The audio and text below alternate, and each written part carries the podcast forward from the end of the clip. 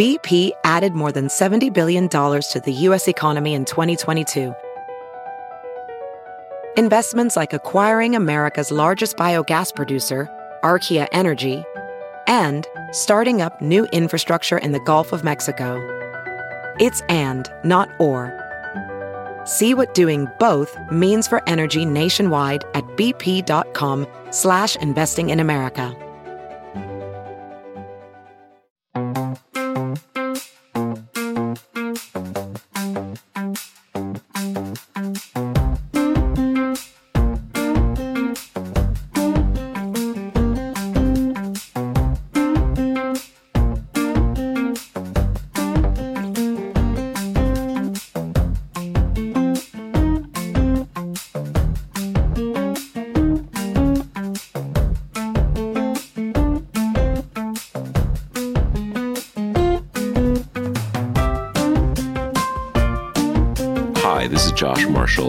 The Josh Marshall Podcast. We are two days after uh, the final election night of the 2022 midterm election cycle.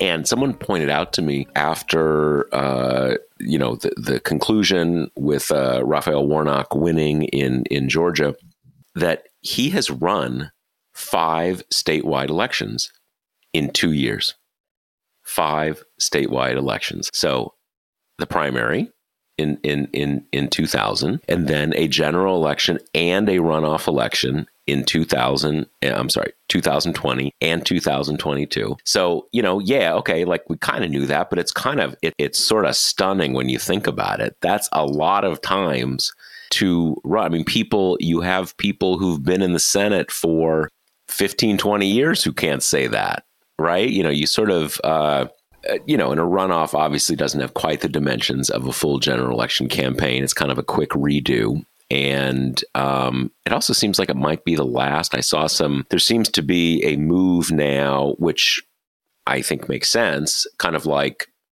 why don't we just do this with instant runoff? You know, it's basically ranked choice voting, same thing. Um, because, you know, uh, you could have, you know, it's kind of, as a election observer, I guess at some level it's kind of cool. Let's do it one more time, right? You know, one more run through. But these things cost a lot of money. Cost a lot of money. And I'm not even talking about the political campaigns. Um, you know, that's kind of on them, but it costs the public a lot of money to run a campaign. And there's all these election workers who do all this work. And, um, you know, democracy is important. So it's not like, uh, you know it's a disaster that that we have to you have to do it but still it's it's it's it's kind of needless.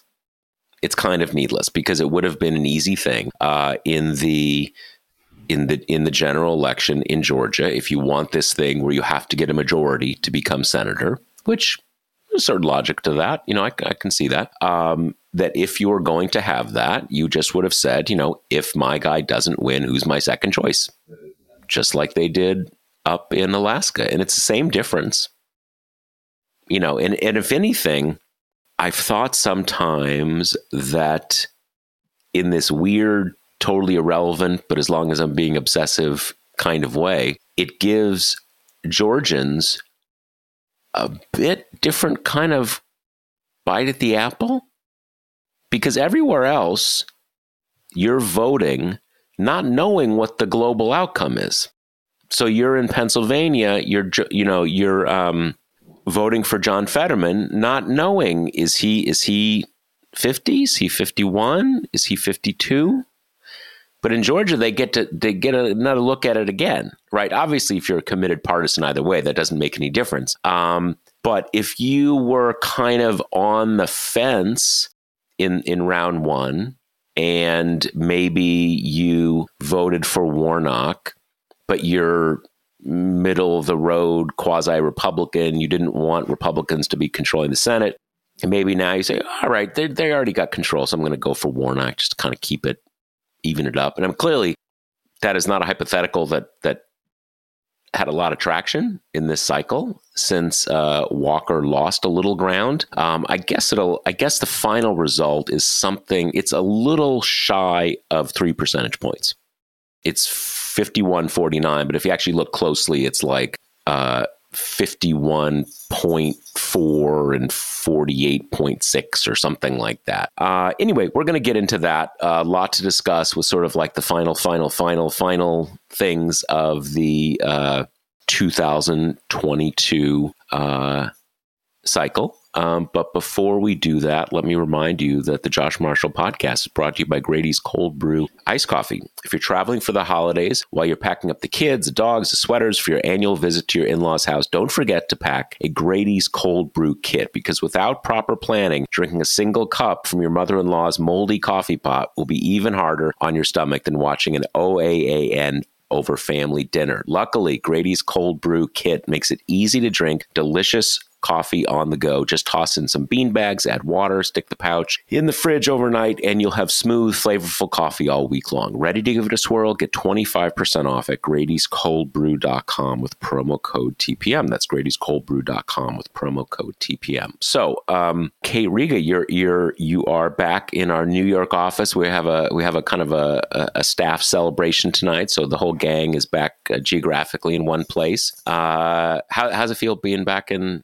being back in the city. I know you're here some, you know, it's not like you're never here, but still, it's, you know. Yeah, no, it's weird because so I've been back to the city a bunch since, you know, my boyfriend and I moved from here. We both have siblings here and a lot of friends here and everything. But this is my first time in the office since I left New York just before the pandemic hit. And it is weird. It almost is that feeling, you know, when you go back to like your school as an adult or something and it still smells exactly the same and you still recognize all like the weird little idiosyncrasies of that space but it feels as if you're like leafing back pages in your life to a chapter that is closed i don't know it's weird it, That's it is, melodramatic it is but no i mean it's and just for for our listeners um you know, we went remote about a week before everyone else did, but obviously around the same time. And um, we still have the same office. It has been opened in theory um,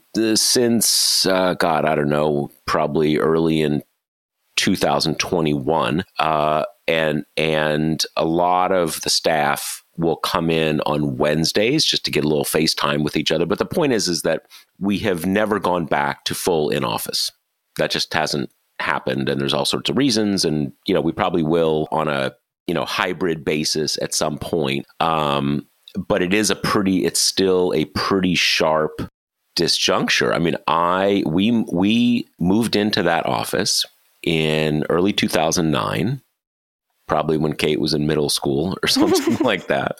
Uh, early 2009, and so for me, from like January 2009 till March of 2020, I was in that office basically every day for a decade, you know, not weekends, but you know, you get the idea. And um, just now, when, and I have not even Wednesdays, I tend not to uh, go in. It was, you know, largely because I'm very COVID cautious and all that kind of nonsense. Um, but anyway, when when when Kate and I are talking and talking about ah this part of the office, that part of the office, it is that kind of weird thing of kind of like wow, I remember. You totally. know, but it's like in it's kind of stuck in amber three years, you know, three years on. And alas, we have lost um we used to have a little annex room kind of down the hallway from the office where we had a little studio where we could record the podcast. Yep. And that is no more. So, you know, for our listeners, uh, now got an, a nice little setup here, uh, sitting on the floor of the nap room. So, you know, yeah. we're making it work. We're making it yeah, work. Exactly. Honestly, it sounds like the acoustics are going to are kind of good in here. Well, you know, when we designed that, so in our in our New York office, and what Kate's talking about, we've, as I said, we've had the we've had our New York office since 2009, and then um, a couple years before the pandemic, we leased another office space on the same floor um, of the, of the same place, and then we had a studio, you know, our podcast studio there, and all that kind of stuff. And this nap room we built probably God when you know not too long after 2009. And what I was going to say though is it was built intentionally to have sound muffling acoustics, not because we mm. thought we were going to have a podcast, but because it was supposed to be zen and, you know, to to get centered and get some space from the frenetic nature of the office. So all of the sound dampening is by design. So it, it actually works well as studio space. Totally. Yeah. So we're we're coming from you, coming to you from the Big Apple to talk about the Big Peach The, yeah. the, the juiciest peach. Obviously, we had our as Josh said, big last Senate race of the cycle. The midterms are finally over. We're officially in the 2024 cycle. People buckle up. Um, but there are like so many different pieces of the Georgia race that I just think are really fruitful for us to talk about. Huh, fruit, fruitful. Yep. Yep. Um, so go. I guess just to start with, kind of, okay, let's talk about the race itself and what it was like watching the race because Josh you did a post on this that I'm interested by. I was like our our primary reporter covering it night of. It was me and um, John Light one of our editors. So let's just kind of talk like do a little talk about how we interact with watching the election results unfold and you can and maybe you can tell our listeners about your little your epiphany about uh, watching cable news on on election nights yeah well i you know i i've through just weirdness of the pandemic, I have watched uh, cable TV much less. Um, but certainly on political nights, on election nights, but also, you know, uh, presidential convention, you know, big political nights, um, I have always, you know, had TV on. You know, I'm either that's what that's how I'm seeing it or at least part of it. And um, over the last, I don't know exactly when, sometime a couple years ago, I put together a Twitter list of basically number cruncher election analysts, for lack of a better word. And um, these people have always existed, um, but sort of in the you know the Nate Silver era, for lack of a better word, uh, it's become more of a thing, and a lot of young people coming up who kind of this is what they do, kind of understanding the sort of the nitty gritty nuts and bolts of election mechanics. Uh, and for many years, we had one of our alums, uh, Eric Kleefeld, who kind of did this in house for us. Um, Eric worked for TPM for a number of years. He now works for Media Matters. Um, he's one of these people who on election night in you know nebraska he'll say you know we got to be looking at you know fredberg county because that's where it's all going to be. That's the decisive place. And you're like, oh, okay, Fredberg Count. You know, I'm just making this mm-hmm. up. But there are people who know all those kind of nitty gritty details. Um, and what this Twitter list has allowed me to do is put together uh, some of the folks who've been doing this forever and some of these people coming up in their 20s who do it. And if you're not, if you've never been on Twitter, these lists are you basically curate a list. So you're just seeing, you know, kind of a couple dozen people kind of talking. And the way that elections have evolved, um, by doing that, I can just get a very granular, in real time understanding of what is happening.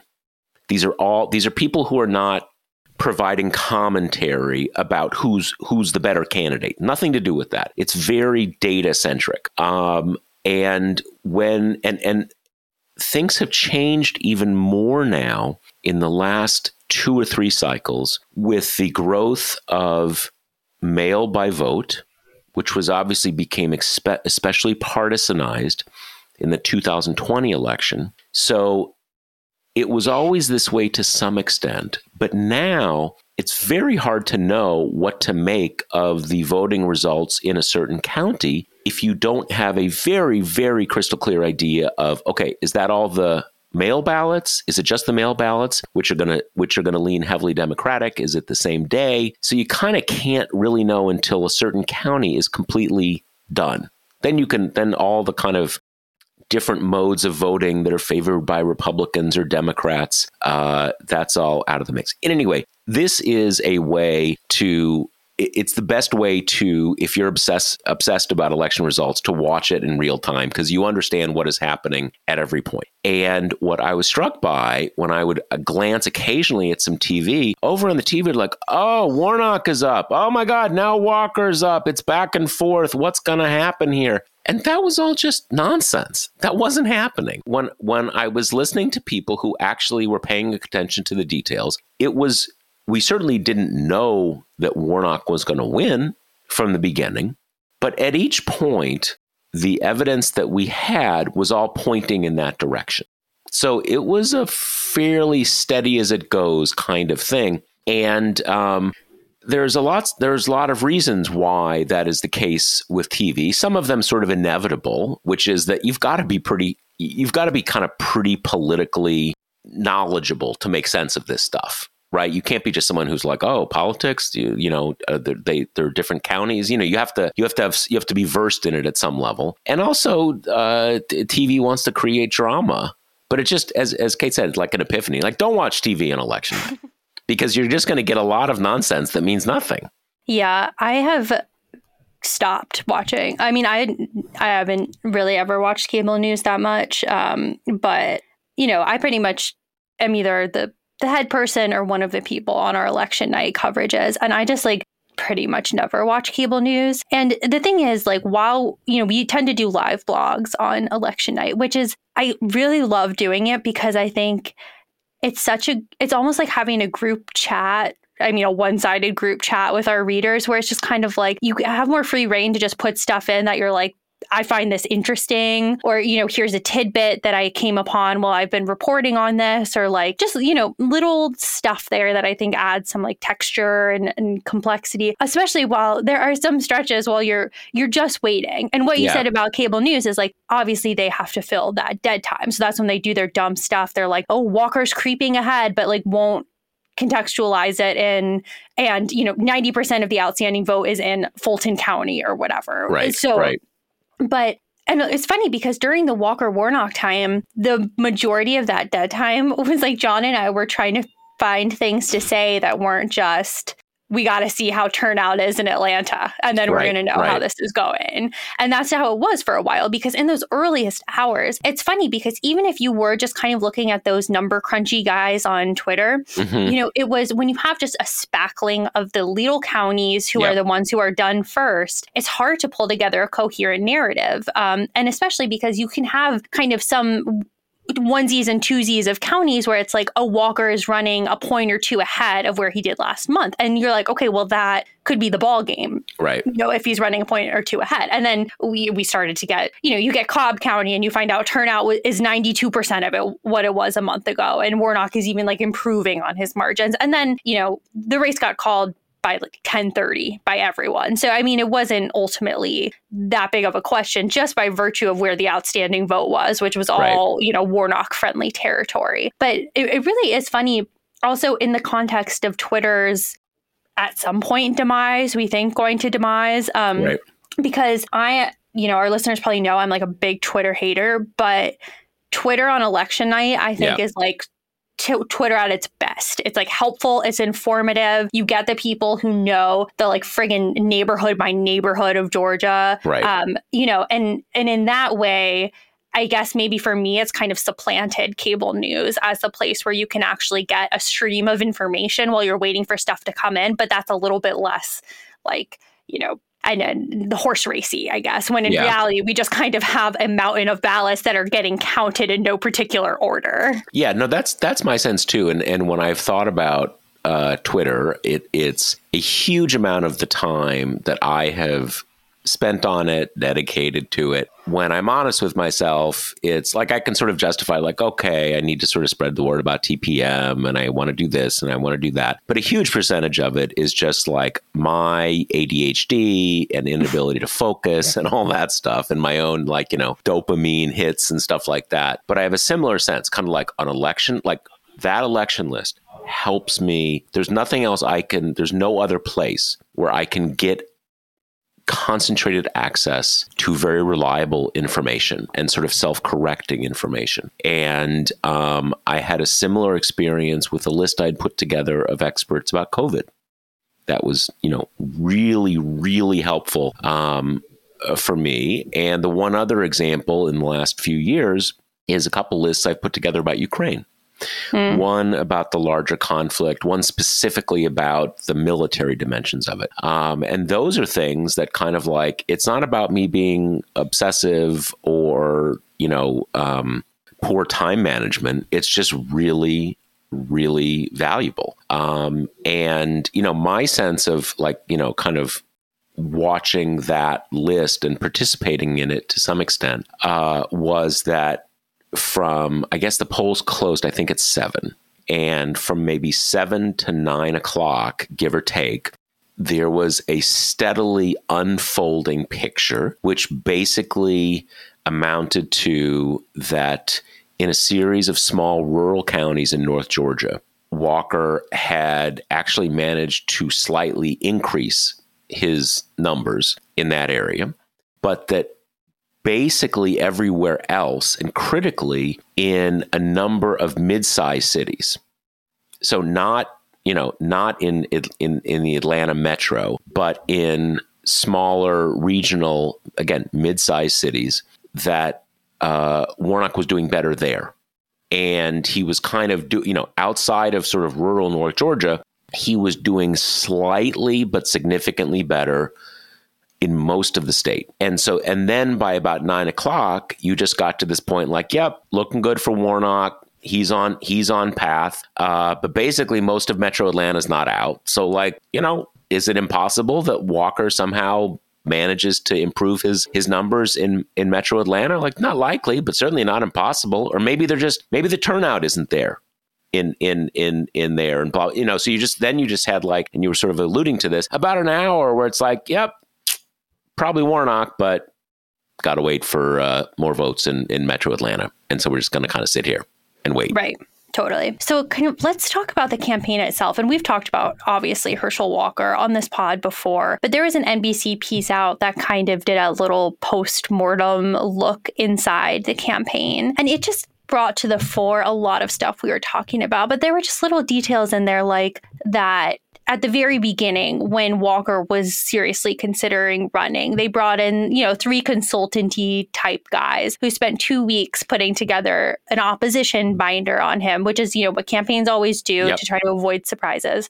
It was 500 pages long and they didn't even have the abortion stuff in there. So, I mean, it, wasn't there? I didn't read what you're talking about, mm-hmm. but they have because I remember a few months ago I read an article and I think it's it's referring to the same stuff. And like he basically saw the dossier and is like, "You guys are fired.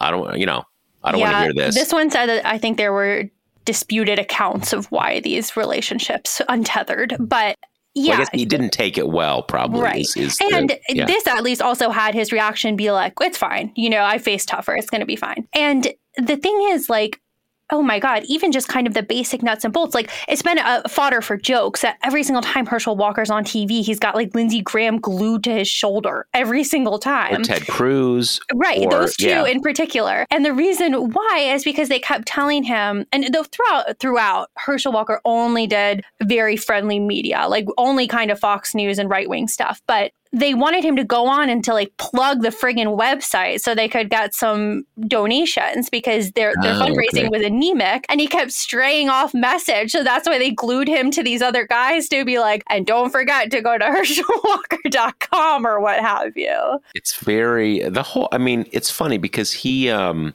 I saw a day later the sort of the key part of his concession speech and it was very striking sad that this has to be striking but it was i'm not sure i would say i mean it wasn't not gracious but generally gracious is about your opponent. But it was very like you know i lost. Not going to make any excuses you know. Didn't didn't come together uh, but i'd like to thank everybody who supported me and you know keep believing in america keep believing in the constitution. Then he said keep believing in our elected officials. Um, and you're like okay I'll, I'll give you that. Like that's a you know he wasn't Trump. He wasn't right. coming up with nonsense about how he'd been cheated or it wasn't fair or whatever. And and a number of people have said to me, and I think this is probably right to some extent, some of that sports. You know, in it, with the exception of of like boxing, where some boxers have like never, you know, basically never lost in the ring, right? Maybe once at the end of their career. That in team sports, even the best you're losing 30, 40% of the time. So you get used to losing. And and you don't you don't lose and then say like, "Wow, it was really unfair." I mean, no one no one that's just not a that's not part of what team sports are about. Um, but in any case, it just I, I was I, I don't have a lot of positive feelings about Herschel Walker, but I was happy that he he ended his campaign in a pretty stand up, dignified way. So yeah, I've I've wrestled throughout with feeling that I mean, when you take the sum total of the accusations from women in his life, it's hard to arrive at the conclusion that this is a good man. You know, I mean, he it's has challenge. been violent, he has been coercive.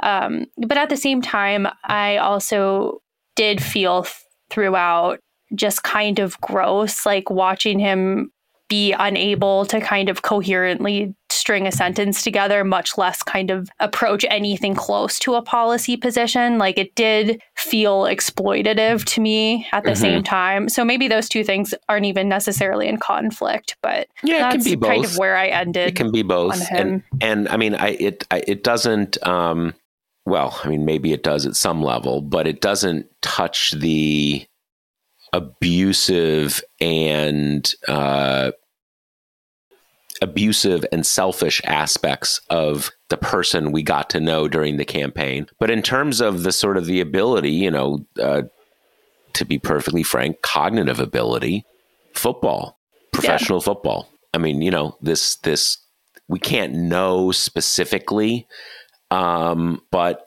you know, we have seen this that that that uh, professional football has devastating effects on on some people, and that's you know yeah. So let's now that that one is kind of in the books, let's talk just a little bit about the Stacey Abrams Kemp rematch because it's something I've been thinking about a lot. You know, when she first ran against Kemp in 2018, she only lost by like a point and a half. Like it yep. was really close. And that as, you know, as we all know, kind of threw her up into stardom. She was a the, the future leader of the Democratic Party. She started immediately kind of getting considered as maybe she'll run for Senate, maybe she'll be a, a presidential possibility at one time. And then she ran again this time and got trounced. Yeah. I mean, she lost by almost 10 points. Yeah. And I've been thinking about why, and I think there are a few things. One of which, Brian Kemp, I think, pretty masterfully uh, transitioned his refusal, you know, to let Trump steal the the election in his state last time into a greater theme of I am a moderate, I am to Trump's left. And yep. fundamentally that is not true. Like ideologically, he's basically has the same positions as Herschel Walker if Herschel Walker actually held any of those positions. But like it was just this one time where he kind of didn't sell out his entire state and that was enough for him to, I think, really successfully paint himself as almost a Brad Raffensperger type of like, I have integrity. I'm kind of an old school Republican, which is somewhat of an incredible transformation, especially given that he, I mean, on something like abortion, which Kemp did, or which uh, Stacey Abrams did try to go hard on it and it didn't work, but he right. is like, you know, really extreme anti-abortion. Yeah, on on all of the on all of the non big lie, mm-hmm. sort of like the Italians tried to sabotage our election kind of stuff. He's basically indistinguishable from Abbott in Texas, um, from DeSantis in uh, Florida. I mean, there might be.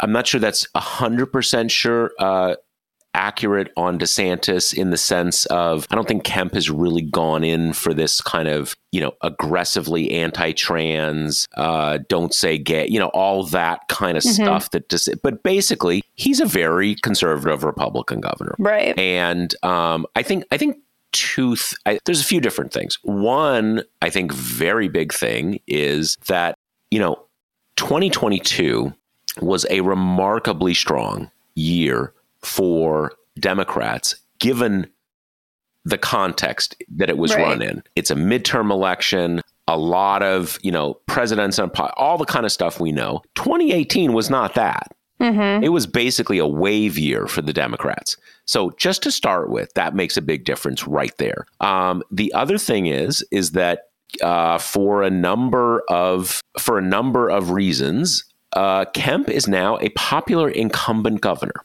Mm-hmm. And running as an as a popular incumbent governor is very different from running as a kind of semi-scary Republican running for governor. That's just that's different. Um, so that also uh, you know played a big role.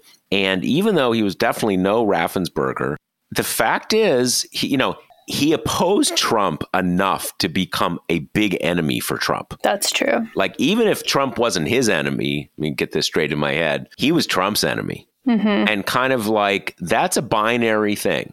You're either Trump's enemy or you're his toady. And he became Trump's enemy. And I do think for um, a lot of, for a significant amount of Georgians, could, you know, and probably, you know, anti Trump Republicans or non Trump Republicans, and even for some middle of the road Democrats, could kind of say, you know what, it's things are going okay here in Georgia. He's done well. And I don't have to feel like I'm I'm kind of giving a, a vote to Team Trump because clearly he's not Team Trump. Right. And in a basic sense, in the most fundamental sense, he's not. Yes, he's very conservative, but what we know with Trump is that that kind of doesn't matter. Mm-hmm. It's team being on Team Trump kind of has nothing to do with that. That's why you know uh, Kemp was an enemy, and Mehmet Oz was like best pals. Even though Mehmet Oz is just some like New York doctor who probably you know to the extent he has any politics, probably basically a Democrat. You know, pro-choice, blah blah blah blah blah. Um, so no, I think that had a big. Um, I think that had a big impact, and yeah you, you, know, the one other thing though I'll say is that um, he he he could not have known that he was going to weather Trump's fury. You know, and I'll give him that. You know, I mean, it, you should be able to lose your political career to not overthrow an election, but still, he didn't know it would would come out that way, and I think that helped him. Yeah, I also think it's a testament to how effective the right wing um, kind of hate machine can be because ever since Abrams Starr rose so aggressively in 2018, she has become one of their biggest targets. You Absolutely. know, much like they do to Pelosi, AOC. Mm-hmm. You know what? What do all these people have in common? This Stacey Abrams is a black woman who is not really skinny. I mean, she's like kind of everything that the right hates in one package. Um, and I think that took, I think that had an effect. And I think it absolutely also the same way that Kemp was kind of successfully able to cloak himself in this uh, moderate uh, suit, she, because of this, was kind of felt more. You know, you can use the word progressive or you can use the word radical or far right wing or left wing, but I think she did feel that way for people, even though in essence, I mean, much of her campaign was kind of being like, you know, a, a pro Biden Democrat, which is, yeah. you know, it's hard to paint as a progressive unless you're like totally you're you know it's hard to paint as like a super lefty unless you're totally eaten up by brain worms you know? Right right. Um but i don't know if you saw there was a, a like 50 part thread from her campaign manager today. Did you see this? No i did not. Where she basically the campaign manager is very sad and was basically just saying like Abrams kind of helped construct this launch pad for all these other candidates, but that work, while it launched other people, became her millstone. Um, basically because it put her into the scope of the right wing in a way that she contributed to building this machine mm-hmm. and then paid the price for it and that kind of and i th- and it's funny because in the uh, Atlanta Journal-Constitution write up of this thread. The Warnock people are super mad about it because they're um, they're reading it as she's kind of taking credit for his yeah. Yeah. candidacy, even though I honestly don't think that's what she was saying. I think her point is a fair one, which is that yeah. she she helped build a machine which we've now had consecutive cycles where Democrats have won big in Georgia. And that's huge. I mean, Georgia was not even on the map for a really long time. And all of a sudden, we've got like back to back data points, you know. Uh, but I, I think it's a fair point, And I think it did contribute because whenever you kind of, you know, if you're a rising star in the Democratic Party who is not a white man, you're you're automatically going to be a target. I mean, even even if you're a right man, white man, right. you can still be a target. Yeah. No, I think if I think if you if you would kind of take the overall gloss of Fox News over the last four years, who is Stacey Abrams? She is a complaining black woman. Mm-hmm. That's the thing. It's not even. It's not even the angry black woman caricature that they portrayed. Just complaining always got a complaint. Stacey Abrams. Oh, it's Stacey Abrams. Mm-hmm. So I think that absolutely did. And um, it's funny because, like, you know, the Warnock people, sometimes reporters overplay how miffed one group is or something like that. Mm-hmm. But to the extent they're miffed, I mean, eh, take it on the chin, guys. You're right. going. You won. Come you on. won. You won, and she did not win, and she's yeah, probably now your gonna... guy gets to take a six-year break. Come yeah, exactly, on. exactly. And I don't think, um, at least not in the near future, I don't think Stacey Abrams is, if she wanted to, going to run. She's not going to run for governor again.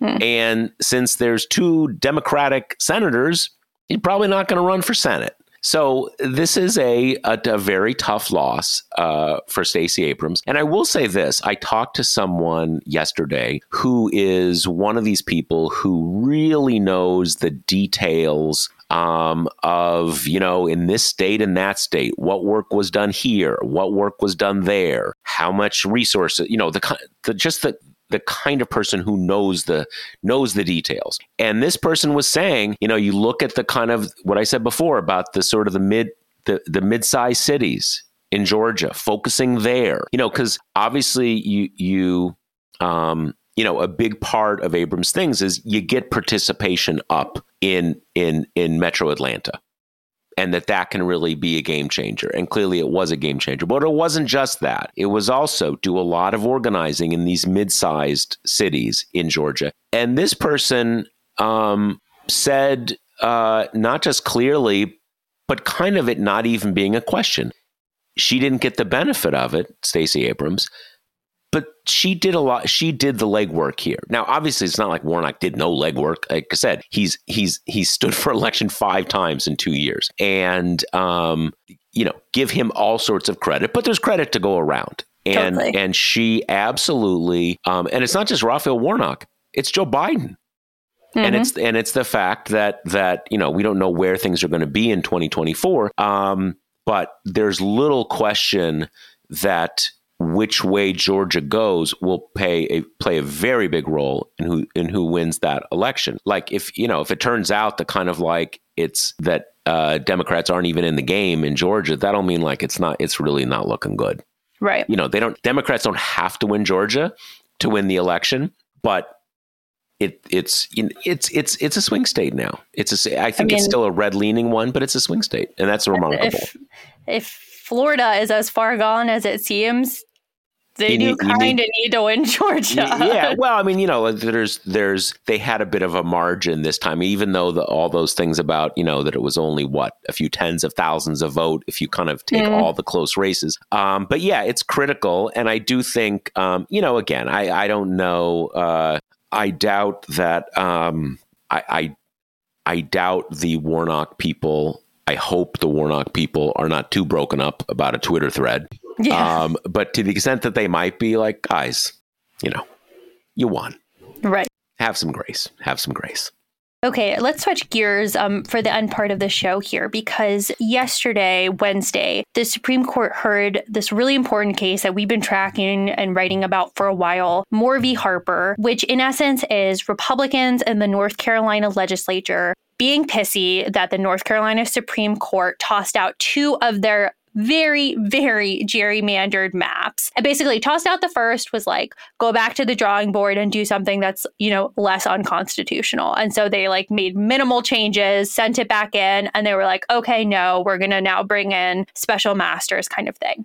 So the legislators are now bringing that to the court with the independent state legislatures theory, which is this super, super literal reading of these two clauses in the Constitution, which say that legislatures get to set the time, manner, and place of elections. And they're arguing that that word legislature choose out every other organ of state government, which means only the legislature gets to you know draw the maps uh, pass election laws administer elections with no checks by the state courts with no uh, or even the executive branch. Well, that's a whole yeah, other issue. No guidelines from uh, state constitutions. And you're right, under a maximal reading, that could wipe out the governor's veto, um, you know, ballot referendums passed by voters, the whole thing, making it just be the legislature. And the thing about it that I think is why you've got like historians and political scientists in particular just up in arms in a way I haven't even seen over other things is like you can just go to any kind of other clause of the election. Say, look at the commerce clause, which is that Congress has the power to legislate commerce, essentially. But no one reads that and is like, okay, so the presidential veto doesn't apply, right? It's just that nowhere else do you read the the vesting of power in this one entity to nullify all the checks and balances that have been kind of drawn in. But that's what they're presenting. And and you know, the brief history here is that they tried to get the Supreme Court to intervene and knock down these like court appointed maps before the midterms. Uh, a majority said no, but Alito, Thomas, and Gorsuch and the dissent said they think North Carolina has the stronger arguments and they would like to see this case again, doing the classic thing they do now where they're just like, hey, bring this back. We'll give you the decision you want. And then Kavanaugh wrote a concurrence, which was more, uh, which was uh, showed us a little bit less which way he's going. He said, this is going to be a recurring issue that we should deal with. So we kind of came into oral arguments yesterday with with that data and with what they'd previously written, we basically know Gorsuch, Alito, Thomas are like all in on the maximal reading of the independent state legislature theory. Kavanaugh has been at least kind of curious about it, maybe amenable to it when you kind of link this with his previous writings. Roberts has been a bit back and forth, but most recently he has written that he thinks state courts do have a role to play in in redistricting. So it seems like he would probably be a no, at least against the most maximal reading. And then Barrett is just like too new, mystery. We have no idea how she feels. So going into this, a lot of times I think when you're listening to oral arguments, I see this a lot that people get a little bit carried away. Like some especially Barrett and Kavanaugh really, really like to sound sympathetic to both sides. And I see a lot of times people kind of cling on that and they're just like, oh, you know, maybe this will, and it's like, they, they still vote with the conservatives almost every time, you know? Yeah, so, yeah, yeah. But, but that being said, yesterday when I was listening, Barrett seemed very, very skeptical. Uh, and the thing is, why I kind of stopped you when you were saying the executive branch thing is that North Carolina, in this case, is arguing against all those checks like state courts and state constitutions, but they say it's okay to have a gubernatorial veto. So yeah. it's like, what kind of baby splitting is that? Yeah, you know? I mean, it's it's um, yeah, no, it's it's it's a it's an absurd hair splitting or you know, kind of pick your own adventure as long as you're on this kind of absurd theory that you sort of like, well, as long as we're just kind of making it up as we go along, we'll come right. up with that. But I, will put on my historian hat here to, to say two things. And I think this is why there is a kind of a, an almost feral pushback um, from historians, political scientists, which is that the the argument here is entirely originalist, you know, supposed originalist. Right. You're just saying kind of like, hey, that's what it says. I don't know what to tell you. It says legislature. Um, because I don't think anybody is able to make much of an argument on the merits. Like, you know what? I think for just elections, we should make it that it's only about legislators and not about courts or presidents or constitution. Like, what? What? Like, no one's even no one is even really trying to make that argument. I guess you can kind of say, well, legislative branch closest to the people, blah blah blah. But again, no one's even really. It, it's such an absurd argument. No one's even making that sort of argument for it. They're just kind of saying, again, a supposed originalist thing, like, hey, that's what it says. What do you want me to tell you? It says state legislature. I think historians and political scientists, particularly historians, I think, there are few cases where it is so clear that's not what anybody meant. It is a hundred percent. You just just look at it every single possible way. That's not what they meant. And it's not like you can say, wow, they just kind of worded it poorly, but trust us, that's not what they meant. It didn't word it poorly it, again, there's lots of things in the Constitution that you could just take, like, you know, Congress shall make laws interstate commerce. Does that mean Congress decides what gets sold? Like, of, of course, yeah. I mean, you could just say all sorts of stupid things if you wanted to. But the other point is, and this goes both to basic logic, but also something that is goes very deep in the basic ideas of that period of our history in the 1770s and 1780s. And that is this the Constitution is the fundamental document that creates everything else.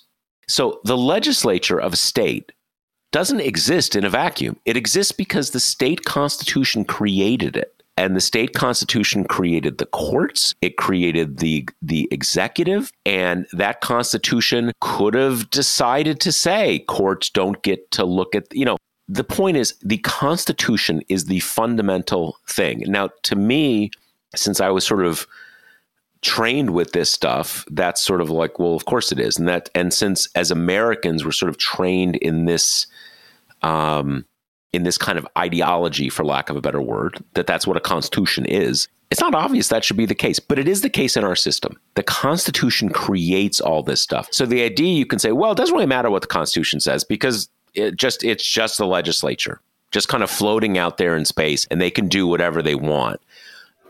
Again, it's so counter to something that is kind of as close as you can get to the foundation level stuff about political theory in the United States, which again is that the Constitution is this fundamental document that creates the basic rules, not only the basic rules of governance, but the basic actors in government. It creates a state legislature. You know, there's a sort of a separate point where there's a, there is a clause in the federal constitution that says federal government guarantees a Republican form of government in each state. It's never really been kind of litigated precisely what that means, but it may place some check on the fact, like I, I, I might have said, I was going to say, Constitution could decide there is no state legislature. I don't know. You know, you could whip it up any way you whip it up any way you want. Well, the federal constitution says you have to have a Republican form of government, and that probably means you've got to have something like a state legislature. But even like what I think it's in, in Nebraska, they have a unicameral legislature. Mm-hmm. You know, it's again, it's it is it is historically and to the extent that we care about originalism, ideologically backwards and absurd. We know basic things about how people in the 1770s and 1780s thought about the basic architecture of government. Um, and maybe we don't care about how they thought about it in the 1780s. But if you're originalist, you have to care about it because that's the whole argument. So that I think is why you have this again sort of sort of feral response mm-hmm. from historians and, and political scientists because it's just absurd. Right. I mean, and not like the Supreme Court cares at all about precedent, but they have just taken cases like very recently. Uh, you know, the big one is kind of the big redistricting fights that we've had of late where they, you know, they close the courthouse doors. The federal courts can no longer hear partisan gerrymandering claims. Okay. In that decision, the softener was but state courts can litigate it. So there is still going to be like an avenue. That was 2015. I mean, that wasn't that long ago. Most of the same people were on the bench. And so, right. and it came up a lot, you know? And then also, there are just, you know, other issues. Like uh, Barrett brought up the fact that the court has also said that redistricting via ballot referendums, you know, when voters say we want an, an independent uh, commission or what have you, they said that's okay. So now you've got North Carolina trying to argue that governing redistricting by clauses in the state constitution is not permissible. However, you might have had the redistricting clause in that state constitution via a ballot referendum, which the court just said is okay. So, I mean, it really is like a, just a difficult argument to make. Yeah, it's also I, I I mean they're both. I think both arguments are fundamentally wrong. But to the extent that you would say, could one be more wrong than the other?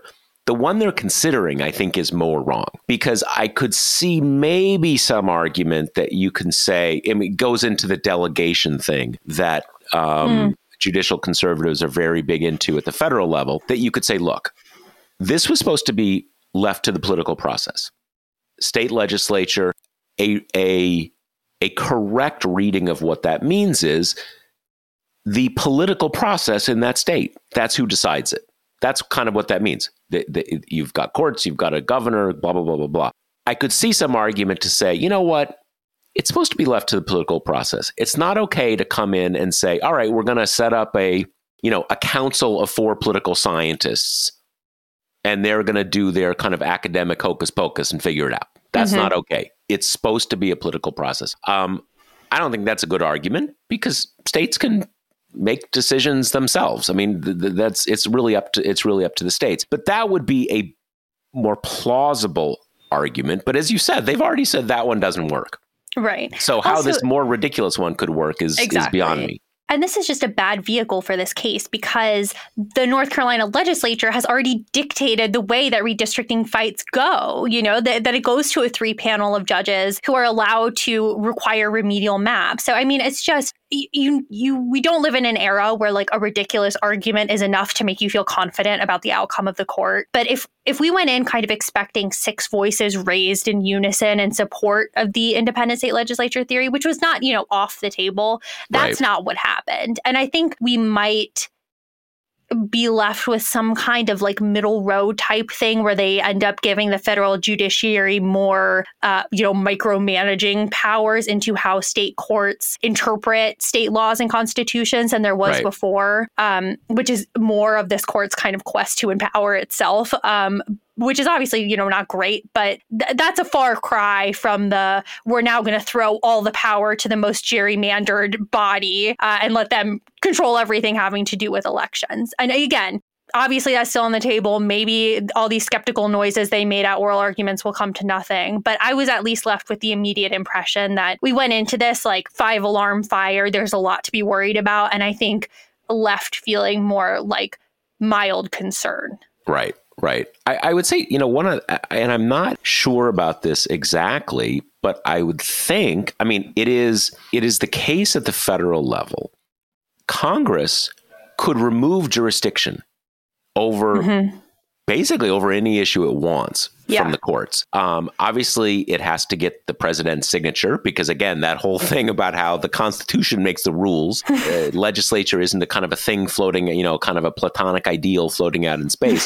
Um, but it can do that, and um, I would it would be constitution by constitution. But I suspect there are many states in which if the legislature if the legislature decided it could do this on its own it could say state courts you don't have any role to play in interpreting election law in this state. And if they could pass that and get the governor to sign that that's kind of all she wrote. Um, but that is again that is operating within the constitutional framework of that state. Now maybe there's a lot of different state constitutions. Um, maybe that is not permissible in some states, and that's fine. And the other thing is fine. The, the and you kind of alluded to what makes this particularly dangerous. And I think it is fine to point this out because it is why the judicial right is that into this, mm-hmm. which is that you've got a lot of states that are so gerrymandered that basically the, the legislature is under permanent Republican management. Um, and far right Republican management a lot of the time, like kind of further right than their constituents. Sometimes. Well, I mean, look, you have the the sort of the always the best example of this is is Wisconsin. Yep. Uh-huh. We have seen that Wisconsin routinely, routinely, whether it's whether it's um, you know for for governor or senate, it's always close. It's always super close, and we saw that this cycle. Uh, Evers won just by a bit. Johnson won just by a bit. But basically, the state legislature never doesn't have super majorities yep. for the Republicans. And so now we saw in Pennsylvania, you know, Democrats just,